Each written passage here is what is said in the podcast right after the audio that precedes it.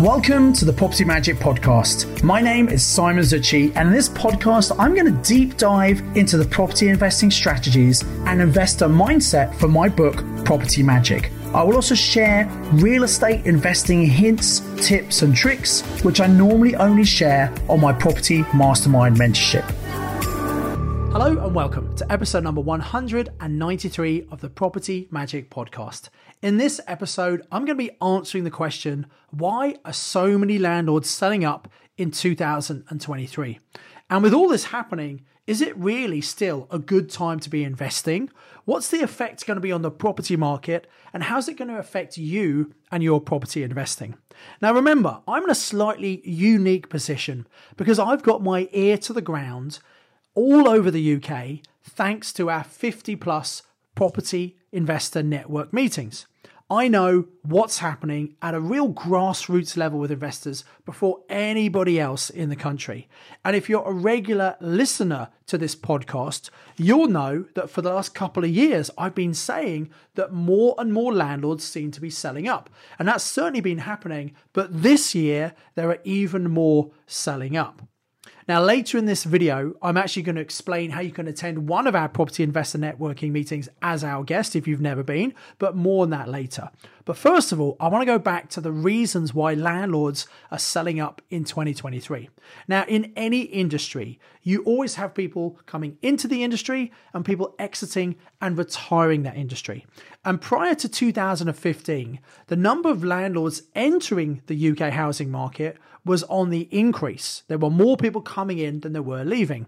But from 2015, it switched rounds and more and more landlords were leaving the market rather than entering the market. So, why is that? Well, it started in 2015 when the Conservative government announced they plan to change the way that we are taxed as property investors by the introduction of Section 24. Now, first announced in 2015 and introduced actually in April 2017, it was phased over four years, and so it took full effect a few years ago. And what it actually means is if you own property in your own name, which the vast majority of investors did, and if you're had mortgages, which most investors do, and if you're a high rate taxpayer, which not all but many property investors are, it means you pay a lot more tax on the income you make from your properties. Now, to be honest, most people didn't really feel the effects of Section 24 for a couple of years. But really, it's only the last 12 months where people have really felt the effect. And the reason was because for the last 12 years, we've had incredibly low interest rates. So people making really good cash flow, even on single let properties. And so having to pay a bit of extra tax wasn't really a problem. But now that the interest rates have gone up, this has been what I call the buy to let time bomb, which has been ticking away for a number of years. Because with Section 24 and the double whammy of higher interest rates, it means there are many people who own properties that are not actually making any cash flow at all because that's been eaten up by the increasing interest rates. And yet, on paper, the taxman says they've made money. So at the end of the year, they're going to have to dig in their pocket to take out money to give to the taxman. This is a real problem for many investors. So many of those people are starting to sell up their properties. Add to this the changes in legislation. So after the last five years, we've had quite a lot of things have happened. Um, there was new HMO licensing regulations came in in October 2018, which meant that more properties needed to get HMO licenses, and they introduced things like minimum room sizes, which, by the way, I think was a good idea to raise standards. There was also the introduction of Article 4 direction um, in many parts of England. In fact, all of Wales is now Article 4.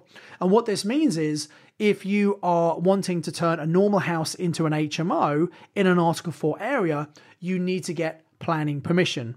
If it's not Article 4, you can use what's called permitted development rights to make that change. But in Article 4, you have to apply for planning. And the reason councils introduce it is because they don't really want more HMOs.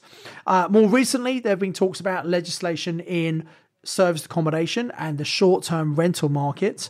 And again, I think it's good to raise standards because it's been a bit like the Wild West in that particular sector. However, this will cause many property investors to exit their particular strategy. A few years ago, there was talk about the abolition of Section 21, which is how landlords remove tenants from properties. And that's now coming in as part of the Renters Reform Bill. And I've obviously mentioned this in previous podcasts. Um, and I definitely recommend you listen to that to understand all about that.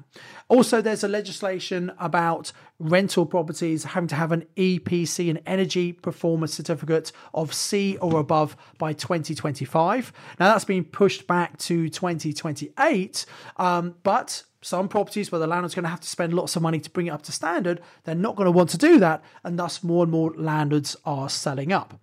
So, in other words, all of these changes with taxation, interest rates, government interfering with legislation means that a lot of landlords don't really want to be landlords anymore.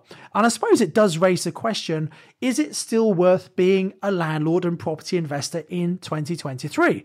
Well, from my opinion, I think the answer is a definite yes. And that's because we still have this shortage of accommodation in the UK, and it's only going to get worse with more and more landlords selling up due to supply and demand issues. So it's going to be very good for those of us who stay in the game and have got properties to rent out. But I'm afraid it's not so good for tenants because rents are going to go up. It's going to be harder to find properties to rent out. And I think this is a deliberate policy. The government do not want millions of individual landlords offering private rented accommodation. They really want it run by companies and institutions because they feel it's easier to tax and regulate those people. Um, and I think it's going to cause a real issue and a further housing crisis in the UK. Now, the other thing you need to think about is with all these landlords selling, it means there are more properties coming to the market. And probably because prices are going down and uncertainty, probably less buyers. Many amateurs are standing by the sidelines waiting to see what happens. So I feel prices of property are going to continue to drop, which means if you know what you're doing, there are some real bargains you're going to be able to pick up over the next six to 12 months. So, lots of uncertainty and change happening, and most people don't like change, but it's still a really good time to be a property investor as long as you know what you're doing. Now, if you want to learn more about being a successful investor, I've mentioned this a few times on the podcast, but I really recommend you come along and check out your local property investor network meeting. Now, most of them are physical network meetings in the evening, but we do have some virtual meetings if you can't physically attend or if you're overseas. And in fact, we now have a physical pin meeting in the Netherlands and we have one coming soon in Dubai as well. So to find out your local meeting, go on online to www.pinmeeting.co.uk. We'll put a link for this in the show notes.